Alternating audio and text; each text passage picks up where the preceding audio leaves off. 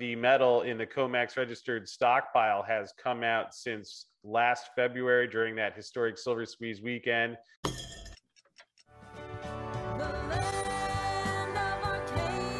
Well, hello there, my friends. Chris Marcus here with you for Arcadia Economics. And in today's video, we're digging into the silver market and a recent development that happened on the COMEX, where, as you can see from John Adams, mentioned that in the last two trading days alone, seven and a half million troy ounces have been removed from the registered category, which certainly is a rather sizable amount. Actually, in an interview scheduled with Ronan Manley, where it was on his show this morning, and he was asking about how you have over half of the metal in the COMEX registered stockpile has come out since last February during that historic silver squeeze weekend, which you can see right here.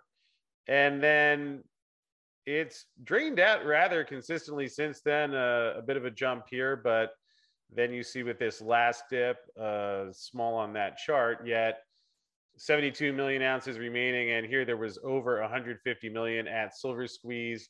So certainly to see over half of it come out is significant development. Although if you do take the chart back a little further, you can see a lot of that that came out had been recently added going back to July of twenty twenty, when J P Morgan deposited thirty million ounces. You did see the price of silver go from about eighteen to almost thirty around that time.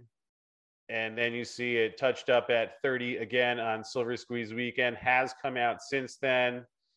Still higher than at many periods of time, at least going back the last twenty years. Although interesting to see that here in two thousand eight, right around when silver was falling from twenty-one dollars, that you see a lot of metal coming out. This is when there was a shortage of metal as silver fell from twenty-one dollars to nine dollars in two thousand eight, amidst the Lehman crisis and other things. And then shortly thereafter, when it got low, you see the price spike. Again, in two thousand sixteen, you see a low point here. And that was when the price did jump from fourteen to twenty in the first half of two thousand sixteen. So again, we'll see how that continues. Not historically low, but certainly when you see half of it come out since an event where the bank's own research confirmed that they had fears of running out of metal. I think they were referring more to London perhaps than the COMEX, but you saw a lot of chaos in between the silver supply. And again, seven and a half million ounces have come out. Here's a quick look at the transparent silver holdings. Think of this as S L V and the other E T Fs. There is the historic Silver Squeeze weekend, that big spike there. I'll take this back on the long term for a moment, and you can see, aside from this one, which I'm not sure what that is, although that was before S L V was even invented. So that was really in the last twenty years. Here's the seeding of S L V, and then you see this spike here. So certainly quite large, perhaps one other time in history where we had something like that. And again, if you look back at the two-year here, you see that, oh, let's call that sixteen sixty, sixteen seventy-ish, and we're down to fifteen fifty-two. So a bit came out right away and then has continued to come out. L B M A did also confirm a couple months after that that there was a miscount of roughly the amount that they claimed went in there. I have yet to get an answer on that. I've talked with some lawyers about this as well, and we're preparing a video about how that all went. So either case, metal coming out of the E T Fs. Here is the London silver holding, and you can see that also while the amount had been growing, has come down since that peak in February. Here is L B M A London Silver Holdings, similar pattern. There was that peak back in February. So metal coming out, and perhaps different than some other points in time, because now we have the sanctions on Russia that's basically cutting them and their resources off the globe, as well as eight percent inflation prints, which could come down as the Fed is raising interest rates, but it's hard to see how they won't do so much damage in the process that they won't have to reverse that. And will be truly stunning to see what happens to the silver market in that environment. Here is a quick note from Rafi again, noting the three million ounces that came off. And also that silver is now out of backwardation after being backwardated for three weeks with spot prices over the nearest future.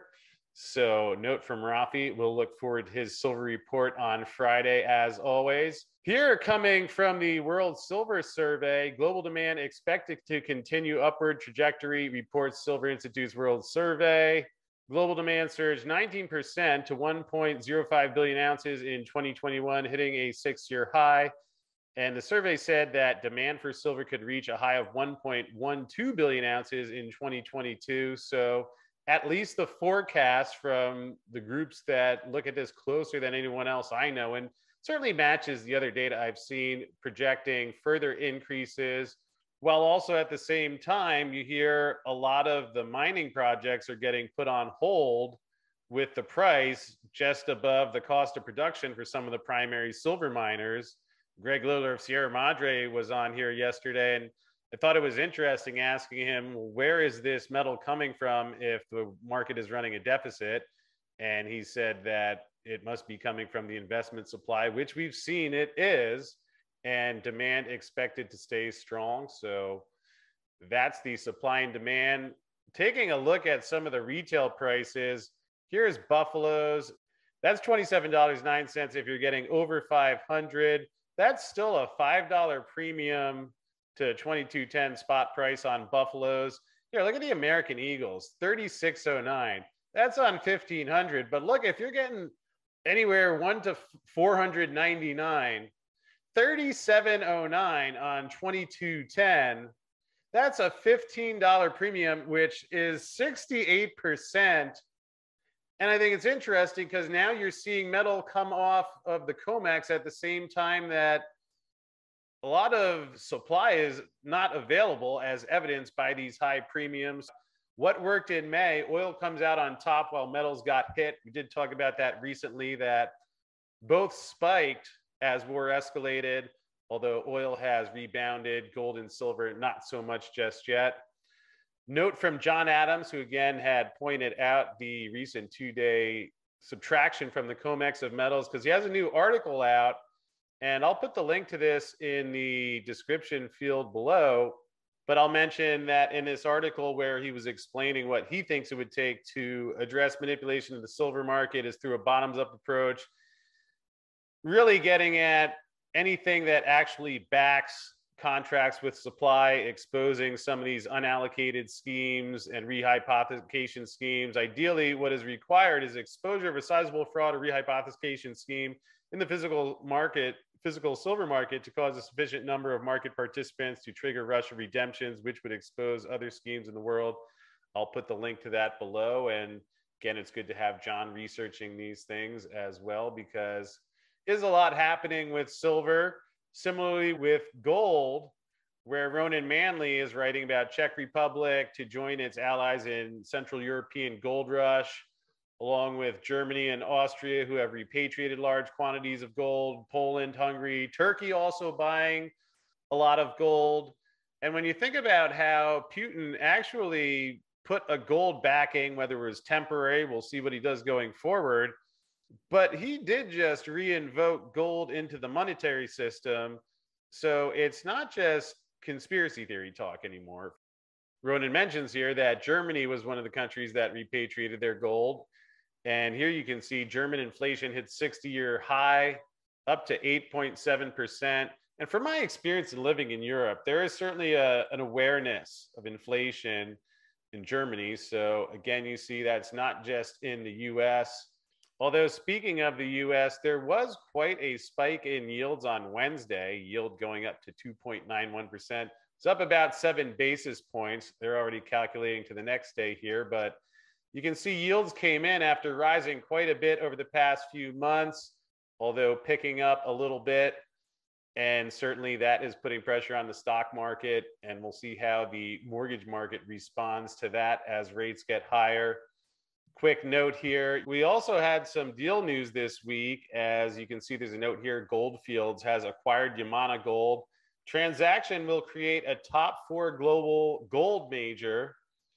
And it looks like they valued Yamana at six point seven billion dollars. So some activity on the deal side. A few last notes before we wrap up for today. Interesting story here by Soma Bull, who's speculating on what the gold price could increase to. Although what I found particularly insightful was the U S Congressional Budget Office had a projection of the average interest rate on federal debt, and they still only have it up at two point seven percent by twenty thirty-one, at one point four percent this year, steadily increasing. So I guess the Fed's plan is to never raise interest rates, and even the Congressional Budget Office is banking on lower interest rates here for eternity. It's going to take a lot of printed money to procure that, and the Fed will be coming your way in just two weeks. And one other piece of mining stock news, we did have First Majestic releasing some news yesterday, intersecting eight point three nine grams per ton gold over twenty-nine point seven meters at their Jerritt Canyon project. Since acquiring the mine on April thirtieth, the company's completed seventy thousand meters of drilling. The twenty twenty-two plan is for one hundred thirty-five thousand meters of drilling. Company also pleased to announce the United States Forest Service has approved an exploration permit to conduct activities across forty-three thousand acres. And a quick look at the results here, you see at the Smith S S X mine, eight point three nine grams per ton gold over twenty-nine point seven meters. At Winters Creek, eleven point eight one grams per ton gold over thirteen point seven meters. And at the Murray mine, four point seven four grams per ton gold over twelve point two meters. Link to the press release with the full details in the description field below. And one last note before we wrap up, Russia holds nuclear forces drill as Biden unveils seven hundred million more in arms for Ukraine, which require quite a lot of silver. And interestingly enough, if you'd like to hear a recent interview from Keith Neumeyer of aforementioned First Majestic Silver, where he talks about exactly how much silver is in that missile, well, that one's coming your way right now.